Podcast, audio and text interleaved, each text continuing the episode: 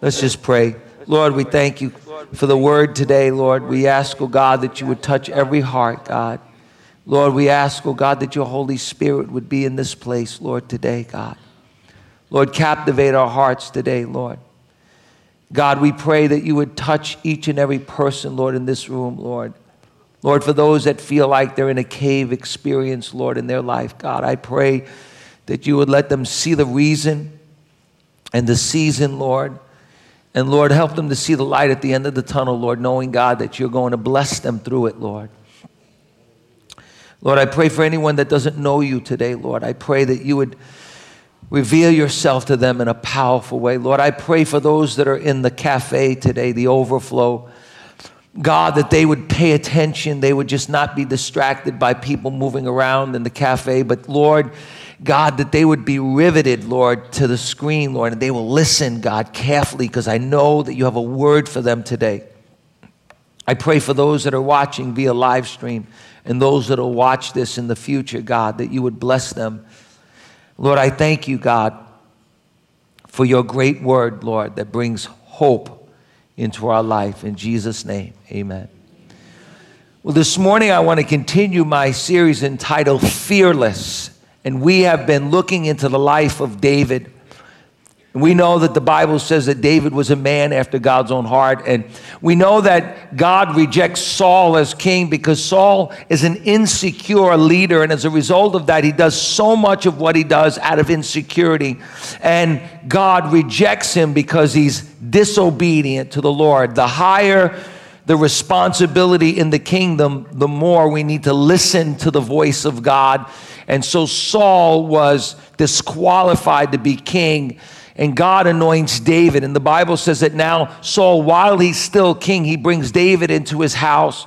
And he makes David one of his officers. And the Bible says wherever David went, whatever David did, he was successful. And as a result of that, the people began to praise David, began to praise God for David. And the Bible says on one occasion, David got more credit from the people than Saul did, and Saul was jealous. And as a result of that, everything that David did, he watched with a jealous eye. And the Bible says that from that point on, Saul was determined to kill David. In fact, one time when David was playing the harp, the Bible says that Saul takes a spear and he tries to pin David to the wall. And the Bible tells us that David actually stays in the kingdom, even though Saul tries to kill him, that Saul actually calls David back, and David now is really open to the will of God, but he knows that Saul is bent on hurting him. But David still stays with Saul, and the Bible says that Saul begins to play games with David's heart. And because Saul is a leader now, and he begins to taunt David in a lot of different ways, David falls in love with one of Saul's daughters, and the Bible says that Saul says, I'm going to give you my daughter. And at the last minute, right before they were going to get married, Saul gives his daughter to somebody else. He's playing, he's toying with David's heart. The Bible says that then Saul finds out that Saul's younger daughter fell in love with David, and he said, now I'll give my Michal to David because she's a problem. I've had problems with her, and she'll become a snare to David, and that'll be a downfall for David. And the Bible says that in that instance, when Saul is very jealous about David, he actually lets his jealousy get to him to the point where he calls his men and he says, I just want you to get David, take him right out of his bedroom and kill him. The Bible says that David's wife lets him down, lets him go, and covers for him. And Saul is so angry at his daughter. As a result of that, now David knows, he's completely convinced that Saul is going to kill David. He knows that he's got to run from the house. And so he runs, and I want you to notice this verse. It says, and in chapter 22 of 1 Samuel, he says, and David left Gath and escaped to the cave of Adullam. He escaped to the cave of Adullam. And so we notice that David now is on the run from Saul, and he escapes into a cave. And the Bible tells us that David now is all by himself. And the truth is, he's a fugitive on the run. David goes from the pit to the palace to the pit. And now David's on the run for his life. And David runs to Gath. Now, it's really important for us to understand that David doesn't feel safe anywhere in Israel. Why? Because no one is going to betray the king. And as a result of that, David now has to run from his own homeland, and he's got to run into a cave. But before he does that, he actually goes to the king of Gath, and we know that actually that's the king of the Philistines. And so David actually runs to his enemy. He can't go anywhere else. He runs to his enemy, and the Bible says that the king of Gath actually sends him away because he's afraid of David. So now David has nobody. He has no allies. He's on the run, and now he finds refuge in this cave. In fact, the word Adullam in the Hebrew actually means a retreat, a place of refuge. So David is stuck in a cave. So think for a moment. David must have been thinking to himself, God, why? Why would you allow me to go from my father's house? Why would you allow me to go from being a sheep herder to being anointed as king, going from the pit to the palace, back into the pit? Why would you do that? You know, why would you allow me to be raised up as king only to be on the run for my life? God, you tricked me. Why would you open up such a great door just to slam that door closed right in my face? Be honest. Have you ever wondered yourself, why, God? Have you ever asked God why? Has anybody ever asked God why? I don't know about you, but there's been a couple of times in my life where I've asked God why. Why, God? Why did you bless me with something? Why did you bless me with someone? Why did you bless me with something good just to take it away from me? God, why did you raise me up just to let me fall? God, why did you open a door and then let it shut on me? Why would you allow somebody that I loved and trusted to betray me? Why would you allow somebody to play with my emotions? Why would you allow my enemies to get the upper hand in my life? God, sometimes I feel like you're playing a gigantic trick on me. Have you ever thought God played a trick on you? Come on, let's be honest here. Am I in the right room here? God, why did you do that? You know, why did you deceive me into believing that everything would be okay? David wasn't the first person to feel that way.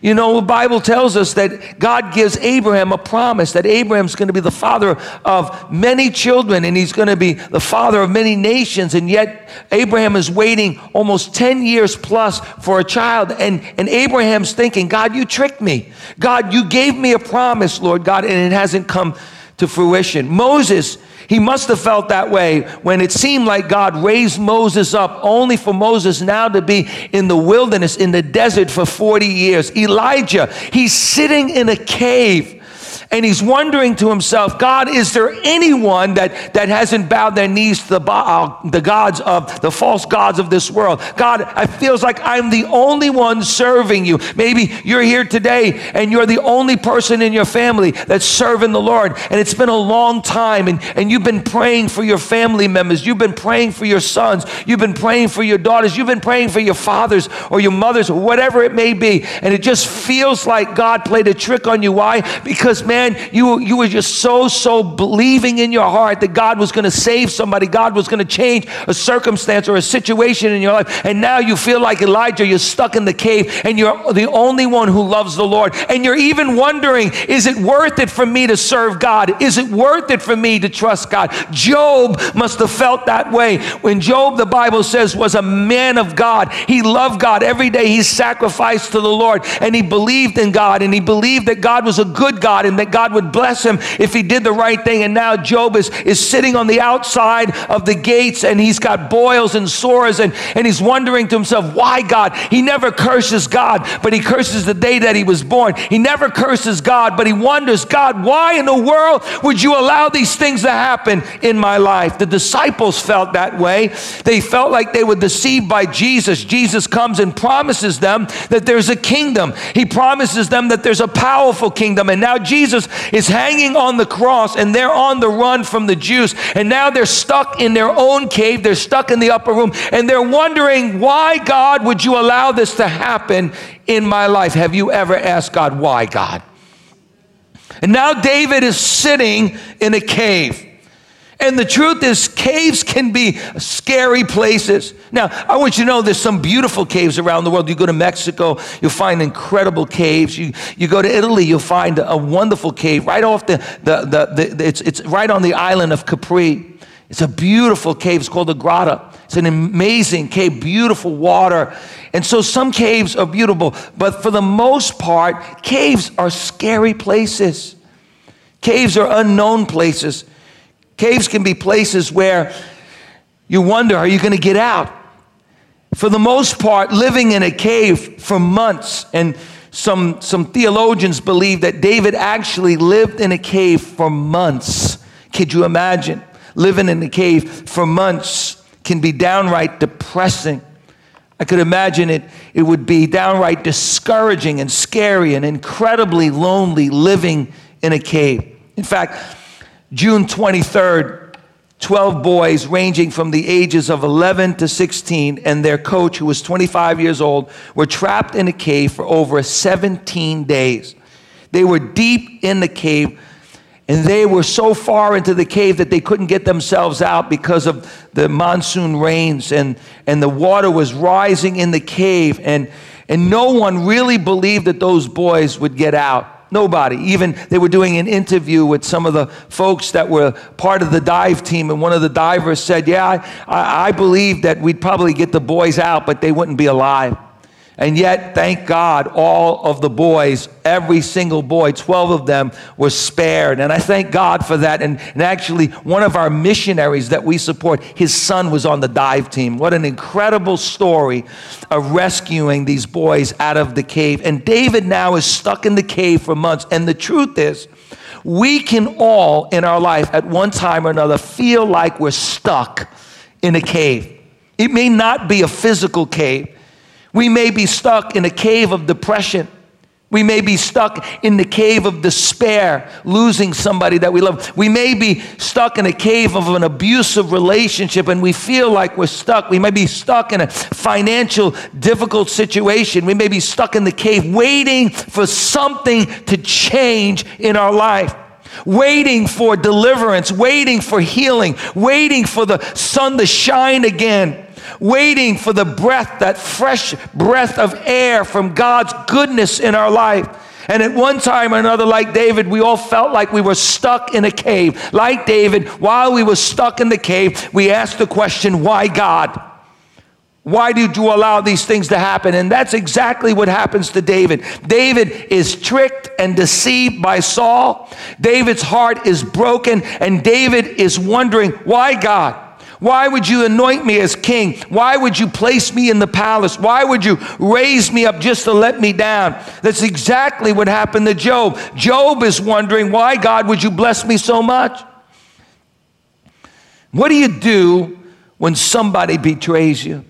What do you do when somebody's hurt you? What do you do when suddenly it seems like you're on top of the world? For David, he was on top of the world. He had just been anointed as king. 1 Samuel chapter 17, David's anointed as king. 1 Samuel chapter 18, David's on the run. And so how quickly things can change in our life. It may be that you get that phone call, that bad phone call, that dreaded phone call, man, somebody that you love has died, or maybe your husband, your wife, tells you that they don't love you anymore. Just how quickly things can change. And they change so quickly for David. Suddenly, things turn from bad to worse.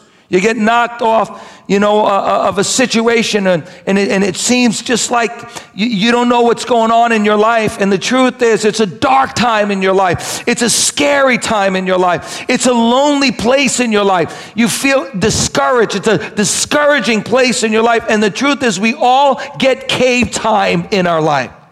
Every believer gets cave time in their life. Now, I know that there's some preachers out there that will tell you that if you give your life to Jesus, you're never going to get stuck in a cave.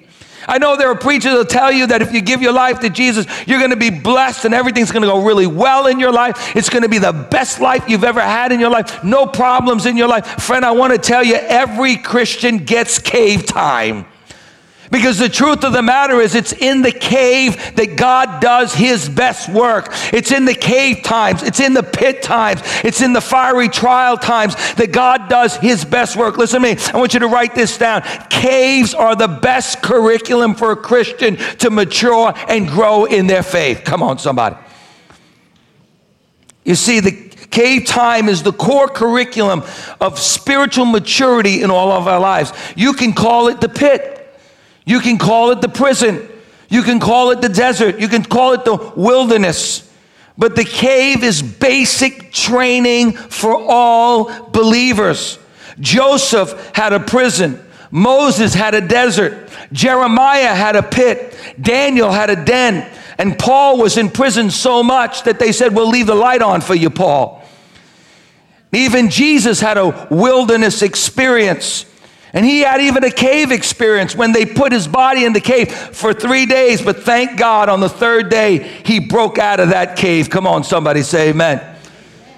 The cave to the believer is a place where we die to ourselves.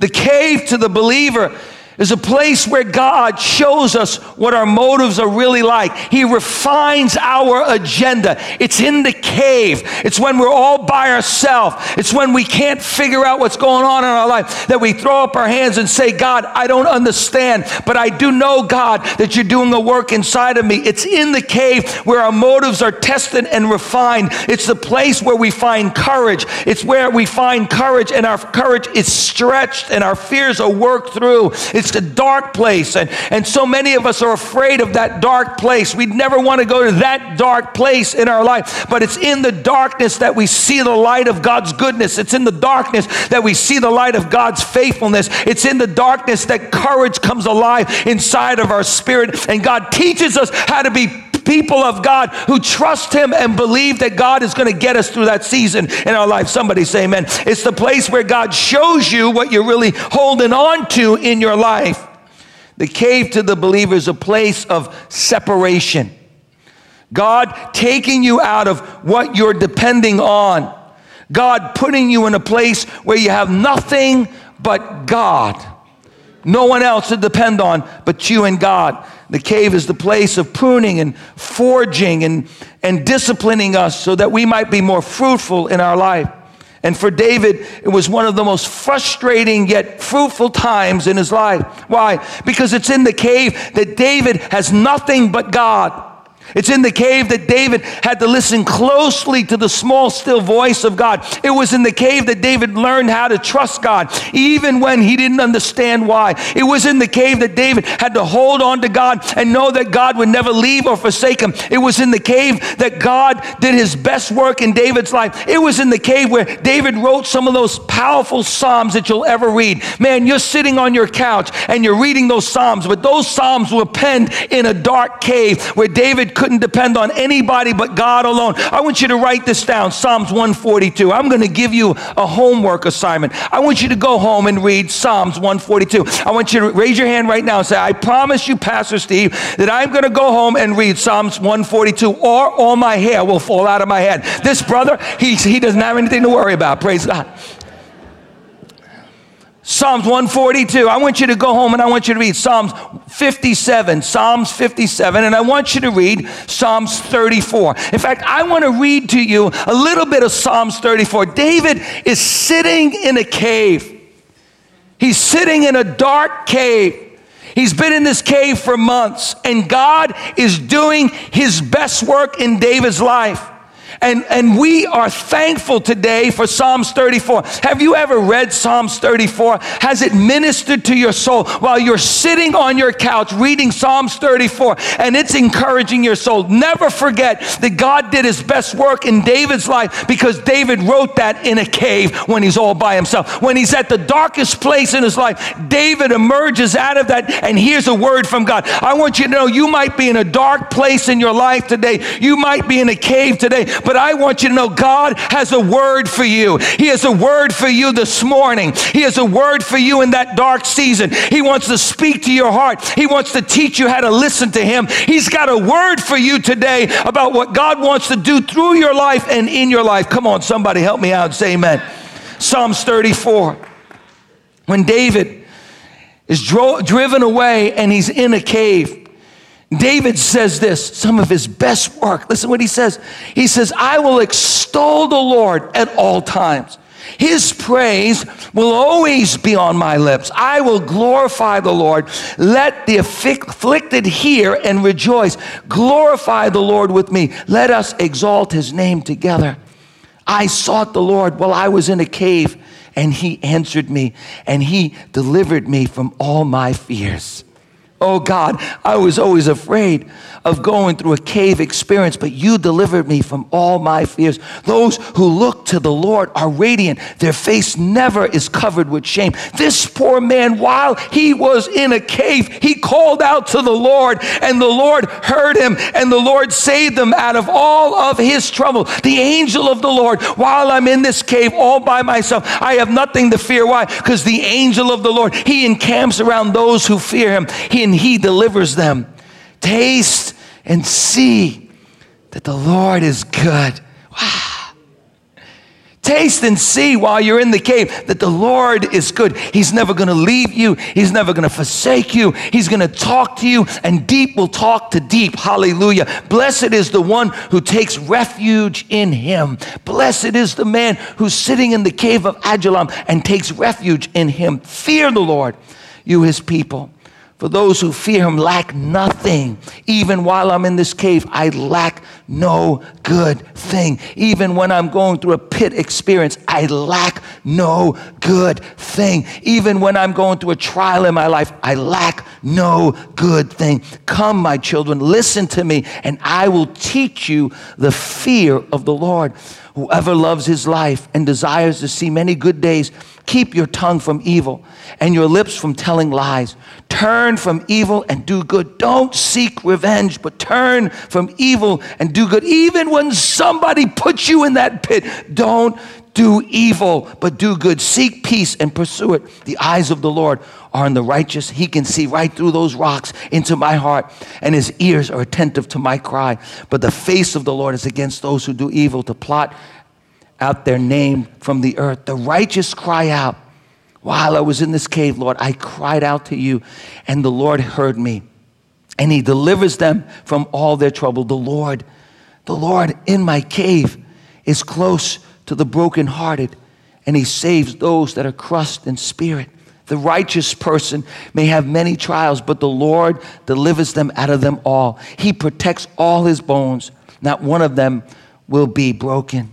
Evil will slay the wicked. The foes of the righteous will be condemned. The Lord will rescue his servants, and no one who takes refuge in him will be condemned. Wow. That is written in a cave.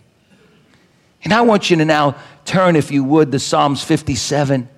Psalms 57, because in Psalms 57, David actually shows us what to do when we're stuck in a cave. What do we do when somebody betrays us and we're stuck in a cave? What do we do when we're running for our life and the only thing that we can run into is a dark cave? What do we do when we're stuck in a cave? Nowhere else to run, when we're forced to wait on God. Where we have no one else to rescue us, when we're forced to wait on God. Number one, I want you to write this down. David found refuge in God. David found refuge in God. Notice David is sitting in a cave a lot longer than he wanted to be in that cave. And David says, Lord, while I'm stuck in this cave, while I have nowhere else to run, well, there's those that want to destroy my life. Right now, I choose to take refuge in you. Notice what he says in verse 1. Have mercy on me, my God. Have mercy on me, for I choose to take refuge in you. I love what David says in Psalms 27, one of my most favorite Psalms. The Lord is my light and my salvation. Whom shall I fear? The Lord is the stronghold, the refuge of my life. Of whom shall I be afraid? When the wicked advance against me, it is the wicked that will stumble and fall. Though an army come against me, I will not fear. Though war besiege me, I will still be confident. One thing I ask of the Lord, this one thing I seek, that I may dwell in the house, that I may dwell in the secret place, that I may dwell in the very cave of God, that I may dwell in the refuge of God, that I may dwell in the house of the Lord, to gaze upon the beauty of the Lord. And it's in that place, David says, that he will hide me in the shelter of his refuge. Come on, somebody help me out. David said, I choose to make God my refuge. In other words, I don't understand why I'm stuck in this cave. I'm not happy in this cave. I'm even frustrated at times being stuck in this cave for too long. But one thing I will do, I'll keep on holding on to God. I'll keep on running after God. I'll keep on trusting in God's faithfulness. I'll make God my refuge. Listen to me. I know some of you today are stuck in a cave. And I know it seems so discouraging. I know it's scary. It can even be frustrating. But don't give up. Don't lose your focus. Don't give in to fear. Don't give in to discouragement. Keep on holding on to God. Keep on running to God. Keep on allowing God to teach you what He wants you to learn in this cave. And keep on making God your refuge. What's a refuge? It's a place where you can run to find safety and peace. And so this morning, I want to ask you, is your heart broken? Is your heart afraid? Is your heart discouraged? Run to God. Hold on to God. Because I want you to know, He's the one, listen to me, He's the one who lowered you into the cave. It didn't take God by surprise. I want you to know that God is a sovereign God. He knows every point of your life. He knows every situation in your life. The Bible says the steps of a righteous man are ordered by God. Many are the plans of a man's heart. And man, most of us don't plan to be in a cave for months, but the Bible tells us the sovereignty of God. God lowers us down into the cave because He does His best work in the cave. But I want you to know this one thing. While He's lowering you down into the cave, He's making you a promise that He's not letting go of the rope. He's holding on to the rope. Hallelujah. And you just got to keep on holding on to God. Hallelujah. What does it mean to hold on to God? What does it mean to hold on to the rope? It means you hold on to the promises of God. The Bible says the promises of God are yes and amen in Christ Jesus. And the promise that God made to you that He's never going to leave you, never going to forsake you. The promise that God made to you that He's going to finish the work that He began inside of you and in you and through you. The Bible tells us that even though you're walking through that cave, even though you're walking through the valley of the shadow of death, you will fear no evil. Why? Because God's holding on to the rope. Hallelujah. And He'll never let you go. He'll never forsake you. He'll never leave you. Hallelujah. You keep holding on to the promises of God. What does it mean to keep holding on? It means you keep on doing what God's called you to do. What does it mean to keep on holding on? You keep on being faithful to God. Oh, when you want to run. Oh, there have been times when I've wanted to run out of this cave. Last thing I wanted to do is stay in this cave. I wanted to run out and find somebody that'll help me. I wanted to run out and find somebody that'll give me shelter. I wanted to find shelter in somebody else. And yet God said, you stay still, you wait on the Lord. Those that wait upon the Lord, they shall renew their strength. They shall mount up with wings like eagles. They shall run and not be weary. They shall walk and not faint. Hallelujah, glory to God. You keep holding on. You keep running to God. You just keep running to God. In a dark time in your life, in a time where you don't understand, you just keep on going to God. Why? Because David was sure of this. Listen to me. David knew that this season in his life would pass. You see, you keep running to God. You don't run away from God because God knows the work that he's doing in your life. As James says, consider it pure joy when you encounter a cave situation in your life. He said, because God wants to make you a persevering and enduring Christian so that you might be mature, not lacking any good thing. Friend, you're in that cave and you might be in there a lot longer than you want to be, but God's saying you're not ready yet. Hallelujah. You're not done yet. I'm doing a work inside of you.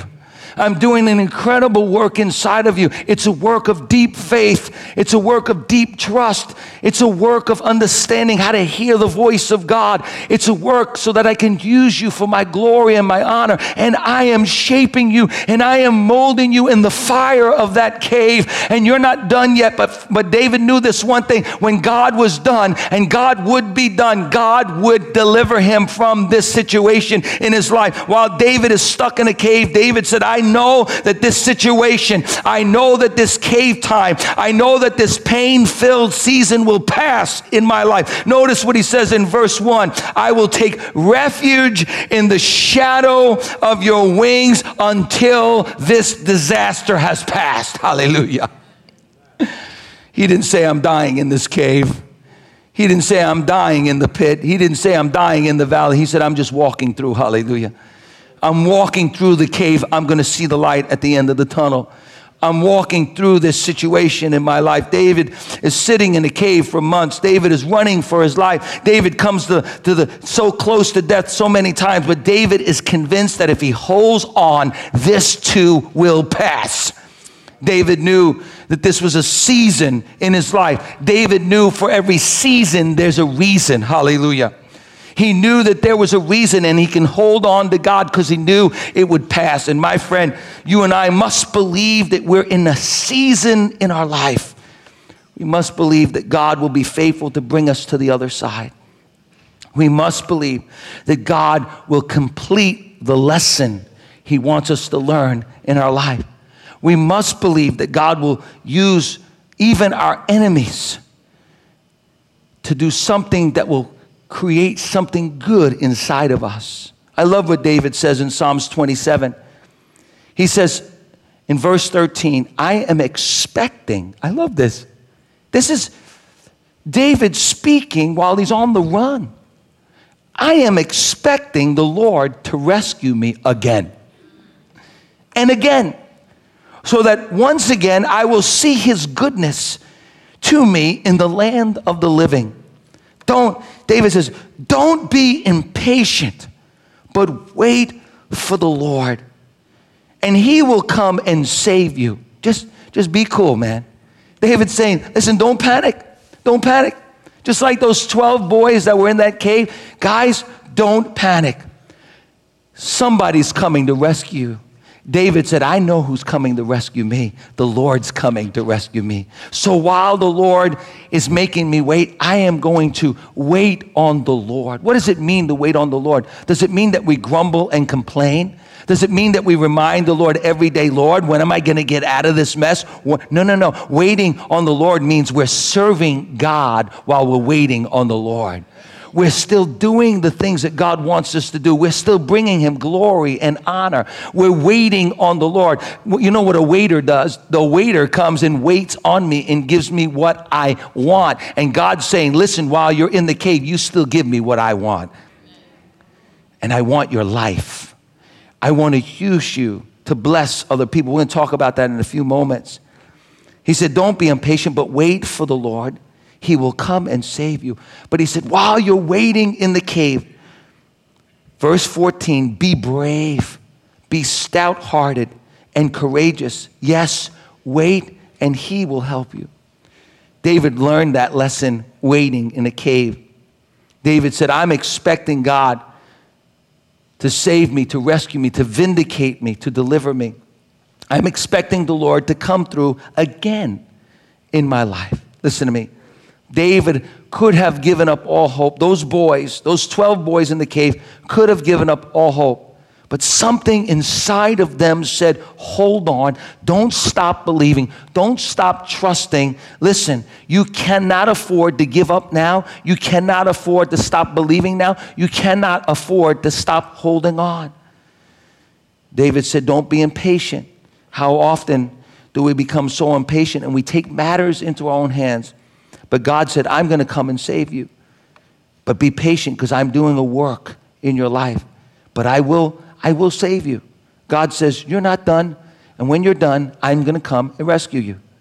And we've got to believe that in our hearts. Deep down in our hearts, we've got to believe. It may be a day. It may be 4 months. Listen to me. It may be 4 years.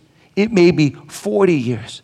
To the Lord, a day is like 1,000 years, and 1,000 years is like a day. And friends, I want to tell you, for some of us, it may be a lifetime that we are waiting in that cave, waiting for the deliverance of God. But I want to tell you something. The Bible tells us that when we see Jesus face to face, when we see him in glory, he's going to wipe away every tear, take away every sorrow, and all those things that we were hoping for, we're going to see in heaven. And the Bible tells us when we get up there, we're going to forget the pain and the suffering and the sorrow that we've been through in our life. God is going to deliver us whenever he chooses. And at the same time, we need to believe with all of our heart that deliverance is on its way. Come on, somebody. You need to keep on saying deliverance is on the way. David knew that God would have the last word in his life. Thirdly, while David is stuck in a cave, he's confident that God will vindicate him. Notice Psalms 57, I cried out to God, the Most High, who vindicates me. He sends from heaven and saves me, rebuking those who hotly pursue me. God sends forth his love and faithfulness. I am in the midst of lions, and I'm forced to dwell in a cave with beasts, men whose teeth are spears and arrows, whose tongues are sharp swords. Be exalted, O God, above the heavens. Let your glory be over all the earth. They spread a net for my feet. I was bowed down in distress. They dug a pit for me and my path, but they have fallen into the pit. Wow. I love this. David said, while I'm stuck in the cave, I'm confident that God will completely vindicate me. In other words, God always has the last word in our life. Everyone else may think, everyone else may say of us, everyone else may judge us, everyone else may look at us and say, why are you in that cave? Everyone may have their opinion why we're even in that cave. But I know this one thing, God will vindicate us. God will defend us. God will uphold us. God will support us. God will maintain us. And God will have the last word in our life. Even the enemy who plots against us, there's coming a day when Jesus will have the last word with the devil. Come on, somebody. And I know some of you in this room, you're not in that pit because you put yourself in that pit. You might be in that pit. You might be in that cave because somebody hurt you in your life. Somebody did something that really hurt you in your life. It wasn't your fault. David is in that cave because somebody wants to kill him. David's in that cave because someone's jealous of him. David's in that cave because somebody hated him. David's in that cave because somebody abused him. And I know that when we get abused, when we're mistreated, we want to lash out. We want to take revenge. We want to make sure that everybody in the world knows that we're right. Maybe a Christian hurt you. Maybe a leader hurt you. Maybe there's something that happened in your life that people are looking at you. Remember, David's on the run, and Saul has a smear campaign against David, and everyone's thinking David's trying to take the kingdom, but David is sitting still. Like Paul the Apostle said, don't take revenge. You just keep on waiting for God because vengeance is the Lord's. Come on, somebody. You just keep on doing the right thing. You keep on believing. You keep on trusting God because one day God is going to vindicate you. God always has the last word. Hallelujah. Amen. So David says, don't take matters into your own hand. I'm talking to somebody right now who's been hurt. I'm talking to somebody right now who's been in some way accused of something. And as a result of that, you're in that cave, not because of your own doing, but because of the doing of somebody else. You might be in that cave because your husband put you in that cave, your wife put you in that cave, a friend put you in that cave, your family member put you in that cave, and you want to take revenge. I want you to know today, trust in God. He always has the last word.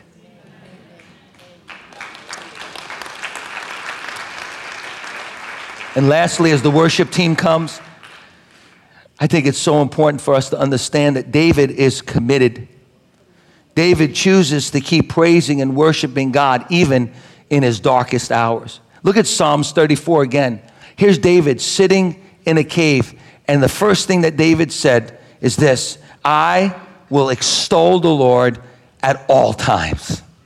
David doesn't say, I'm going to praise the Lord when I get out of this cave. Oh boy, oh boy, oh boy. When I get out of this cave, I'm going to give thanks to the Lord. When I get out of this cave, I'm going to sing and shout. When I get out of this cave, I'm going to tell everybody God was faithful. David, he had church all by himself in a cave. He knew how to encourage himself in the Lord. David knew how to praise the Lord even in the cave. He said, my heart is stout heart. I have a strong heart. I have a determined heart. I have a heart that says I'm going to keep on praising the Lord. Notice what David says. David says, oh God, my heart is steadfast. Lord, my heart is fixed on you. I am determined, God, to glorify you in whatever situation I find myself in. As Paul the Apostle said, it is the will of God that you give thanks in every situation. Oh, it's easy to give thanks to the Lord when we're on the mountaintop. It's easy to give thanks to the Lord when we're not stuck in a cave. It's easy to give thanks to the Lord when everything's good in our life. It's easy to give thanks to the Lord when everybody speaks well of us, but man, when we're stuck in a cave, that's when we've got to put on the full armor of God, and we've got to put on the garment of praise for the spirit of heaviness and say, I'm going to praise my way through this pit. I'm going to praise my way through this valley. I'm going to praise my way through this fiery trial. I'm going to praise my way through this cave situation in my life. David said, I will extol the Lord at all times. I mean, I would have loved to seen what went on in David's life in the cave. I would have loved to see, just give me a video shot of David in the cave when he's praising the Lord all by himself. All by himself in the cave praising the Lord. See, if you're going to be a strong Christian, you've got to learn how to praise the Lord even when you're going through difficult times in your life. You got to learn how to thank the Lord even when it's so difficult in your life, even though there are times in your life when you can barely get yourself out of bed. Amen. There have been times in my life that was hard just to get out of bed. Man, I don't want to get out of bed. And then I just start thinking about the goodness of the Lord in my life. Oh, Lord, man, I've got a tough day ahead of me, Lord. But, man, you've been so good, God. Lord, I'm still in this cave, but God, every day in this cave, one way or another, you sent something for me to eat. Hallelujah. I'm in this cave, Lord, but every day you kept me alive, God, one more day to praise your name, Lord God. David, he was determined. He said, my heart is steadfast. I will sing and make music to the Lord. He said, awake my soul. When we're in a cave, it seems like our soul wants to go into hibernation. Okay, I'll praise the Lord when things are good, but our soul wants to go into hibernation, and we get depressed, and we get discouraged and disillusioned. And that's when David said, no. You need to put on the garment. You need to take the garment of praise, and you need to praise your way to victory in your life. He said, awake my soul, awake the harp and the lyre. I will awaken my soul, and I will awaken the dawn with my praise, Lord, among the nations. I will sing of you to the people of God. For great is your love, reaching to the heavens. Your faithfulness reaches to the sky. Be exalted, O God, above the heavens, and let your glory be over all the earth. Listen to me.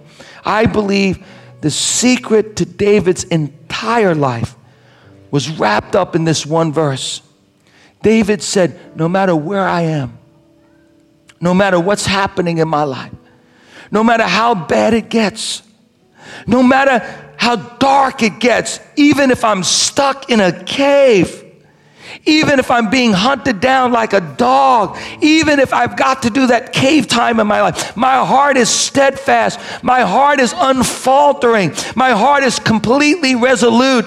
My heart is persistently committed. My heart is unswerving. My heart is firm. My heart is unrelenting. My heart is unbending. My heart is unmovable. My heart is unyielding in every situation, in every circumstance, in every fiery trial, in every every storm and every pain-filled situation and heartbreaking situation in my life, I will yet glorify God. I live to glorify the Lord. Come on, somebody. Awaken our souls, God. Awaken our souls this morning that we might rise up and say, God, no matter what happens in our life, we will give you praise. Hallelujah. Oh, my God. Maybe you're here today and you find yourself in a cave situation in your life.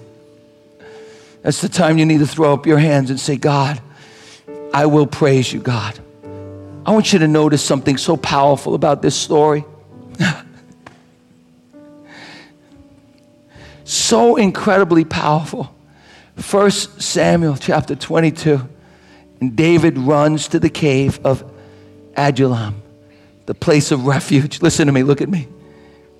And the Bible says while he's in the cave, doing cave time, his brothers and his father and his mother and all those that were discouraged and all those that their souls were in distress, they came to David, and David becomes their commander. Hallelujah. In other words, when you're determined to keep your hearts focused on God, when you're determined to glorify God, even when you're doing cave time, God will send hurting people to you. You're in the hospital doing cave time, and God sends somebody to you that needs to know about Jesus. But God knows He can trust you. Oh, it's so easy to praise the Lord when things are going well. But the greatest example of a God-fearing, loving person who loves God with all their heart is when they go through the pit, when they go through the valley, they can yet still declare the goodness of God. How beautiful is it when a person's going through a difficult time in their life and they still love God with all their heart? How beautiful to God. And if God would ever use David in a gigantic way, God would have to get David into a cave all by himself and see, is David still going to praise me? And if David can praise me in a cave, I can then trust David to command hurting people, command people that have been bruised and wounded, because he's been bruised and wounded. And through it all, he was able to trust God. Now I can trust Him with hurting people. Can God trust you with hurting people? Oh, He can. If you determine in your life that no matter what happens in your life, God gets the glory. Hallelujah. My heart is steadfast, God. My heart is steadfast. And sometime later, the Bible says the prophet comes to David and says, David, okay, you've done your cave time. Listen to me. Get ready to stand. Get ready to shout. Get ready to praise the Lord. The prophet comes to David and says, David, you've done your cave time. Now I want you to leave the stronghold, and I want you to go to the city of Judah. You know what the city of Judah is? Do you know what Judah means? It means praise. David, now I want you to shout. Now I want you to scream at the top of your lungs. Now I want you to say, David, God has been good. Hallelujah. David, I want you to say, thank God. I got out of that season in my life. And I want to tell you today, wherever you are, whatever's going on in your life, God is going to bring you out of that season in your life, and God's going to begin to bless you again, and God's going to begin to show you everything that you've gone through. He used it for His glory and His honor, so that you might be the mighty woman of God, the mighty man of God. If you're going through a cave experience right now, I want you to stand to your feet, and I want you to say, yes, Lord, I exalt you, God. No matter what in my life, God, I will give you praise, God. Come on, somebody. Raise your hands and say, yes, Lord. Yes, Lord. I'm going to praise you, God. I'm going to worship you, God. I'm going to love you, God. I'm going to trust you, God. I'm going to bless your name, God. Do it inside of me, God. Do that work in my life, God. In the name of Jesus. Come on.